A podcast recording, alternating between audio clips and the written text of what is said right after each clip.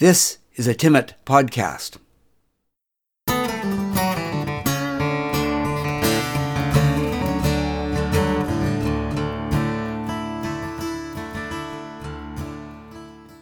This podcast is part of the series On the Marge. This episode is part of the second series. Chronologically, it falls somewhere before episode 35. The title of this episode is Available Light. Available Light. It all came together rather well. At 6 p.m., there was a funky foreign documentary that we had never heard of, but it seemed interesting. And at 8 p.m., there was a film that had been quite well received at the Toronto International Film Festival, but had never made it to theaters. Well, not to theaters in Whitehorse, anyway. How did the Available Light Film Festival ever manage to find these films and bring them to Yukon? We had no classes that evening, or any meetings either. No piano lessons or kids' indoor soccer. So we ate an early supper, dropped our daughter Alex off at the Glatts, and headed down to the Yukon Arts Center. On foot, of course. Mara and I always walked to the Arts Center when we could. It's only about 25 minutes one way, and this was a nice warm February evening, maybe about minus 10 or 15. It would add about 5 kilometers to my weekly walking total, too. Mara and I made our way through the forest, down to the area where it had been fire smarted, and past the mother tree that Pamela McPherson had suspected of being a Druid center of worship. We slipped across a water main gash in the trees, down the hill, and across the bridge on McIntyre Creek. We went around behind the college and emerged on the road behind the art Center. It was a pleasant walk, mm, as usual. We arrived in time to check out the new display in the art gallery and talk to friends who were volunteer ushers. We milled around in the lobby, taking great care not to check our coats at the coat check, in spite of the friendly volunteer who was looking after it. People rarely check their coats at the art center, and instead prefer to hang them on the backs of their seats. So the funky documentary lived up to its billing, although the art center was only half full. We managed to get good places for the 8 p.m. presentation by leaving our coats on the seats. A good thing, too, because it was sold out. An excellent movie from the digital projector on the giant screen. It was about 10 p.m. by the time we had exchanged verbal film reviews with friends and headed home. We made our way along the road at the back of the art center and stepped into the forest. It was at that point that I realized we had forgotten the flashlight. It was still hanging by its lanyard on the hook beside the door at home. Of course, in the summer, we never needed the flashlight because it never got dark and there wasn't much going on at the art center anyway. And in the winter, even a partial moon and a few stars on a clear night were enough so that we could easily find our way through the forest. With low overcast in the winter, the lights from the city reflected on the snow and the sky, making the sky glow white and lighting up the forest better than the moon. So the forgotten flashlight should really not have been a problem, except for maybe this particular night. The sky was coal black, not even a hint of moon or stars, maybe due to some really high clouds, well, not the sort of low overcast to make the sky white. But that was okay. We had walked this same route many times by day and night, so we plunged right in. About 30 steps into the forest, we discovered that it was even darker than we had first thought. Mara and I linked mitts so we wouldn't get separated. My mind went back to a happy memory of my boyhood on the prairies. My family had been at the lake for a summer vacation. My dad and I were finding our way back to the cottage from a neighbor's campfire through a particularly dark night. My dad showed me how I could see with my feet feeling my way along the path just by sensing the texture of the surface under my sandals. It was the same sort of thing on the way back from the art center, only easier. Though we could see almost nothing, we could quite easily tell, just by feel, when we had blundered off the packed snow of the path and onto the softer snow on the edge. The only issue was finding the different branches and connections of paths to get back to our house in Porter Creek. We found the junction to the creek trail okay and crossed the bridge. Halfway up the hill, we took a wrong fork, but quickly realized our error because the trees just didn't look quite right.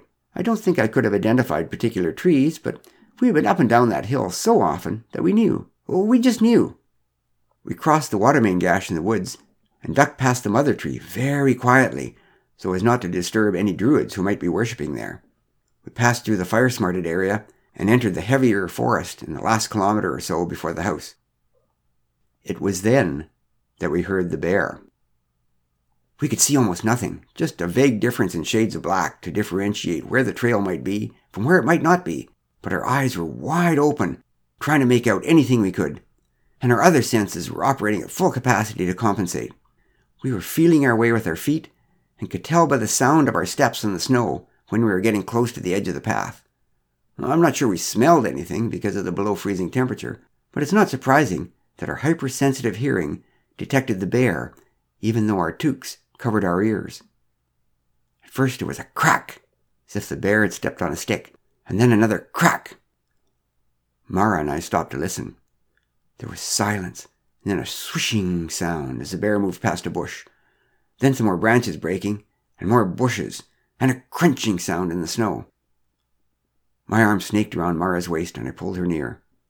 We listened in silence. The sounds were getting quite close. This time it was a bunch of small twigs breaking, then some branches snapping back after the bear's passage. And unexpectedly, the bear fell, or at least that's what it sounded like a body falling heavily on the ground. There was a growling sound, and then the bear started to swear in a quite distinctive manner as it struggled to its feet. My arm fell away from Mara's waist as the dark body burst from the undergrowth into the dim path just ahead of us. Hello, Derek, I said in a conversational tone. Bach! exclaimed Derek. Chuck! And Mara, offered Mara. I'm here too. what the hell are you doing here? asked Derek, a bit out of breath. You scared me. Uh, we're on our way back from the art center, I replied. Uh, what are you doing here? Well, I'm, um, I was out helping Ruth with a science experiment. She had the big camera and tripod. Something about, I don't know, long exposure images of stars to see how they move or, or something like that. So while she was setting up, I just stepped away to, to, you weren't smoking, I hope, exclaimed Mara, who knew that Derek was quitting, but was having a hard time of it. No, no, no, no, not at all. Really, not at all, protested Derek. And don't you even mention that possibility to my wife. No, I wasn't smoking, not one bit. Uh, but if I was, it was only one cigarette. Mm, so, I prompted in lieu of a more specific question. Mm, so when I went back to where the camera was, Ruth and the camera were both gone. Uh, but I'm not quite sure it was the same place. But in any case, Ruth is lost somewhere and I've been trying to find her to take her home. She must be pretty scared by now. It's been about half an hour. Then Derek had a thought. Maybe there are muggers and rapists after her. We have to find her quick. I wouldn't worry about muggers and rapists here, I said. I'm not sure what actually motivates muggers and rapists, but I'm pretty sure they don't hang around for long cold periods in really dark woods where just about nobody else goes. But we have to find Ruth before she's traumatized, said her father. Let's go get flashlights and come back. Yes, we need flashlights. So we escorted Derek back to the corner of Walnut Crescent, and he headed to his house.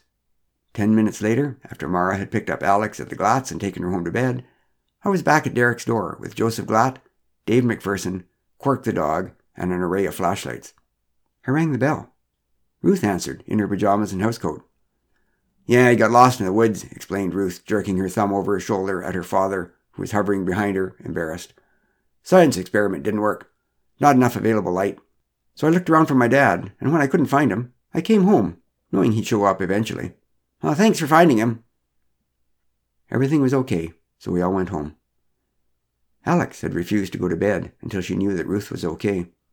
I really wasn't worried about her, said Alex. Ruth is pretty smart. She can figure things out. As I tucked Alex into bed, my mind turned to smart children. Ruth was 15, was already running circles around her parents with her science fair projects and her pragmatic approach to independence. Derek was having a real problem with that. Alex was 10 years younger than Ruth and was already way beyond me sometimes in terms of insight into what was going on in the world and how life really worked. The sky had cleared, and the moon shone through the window.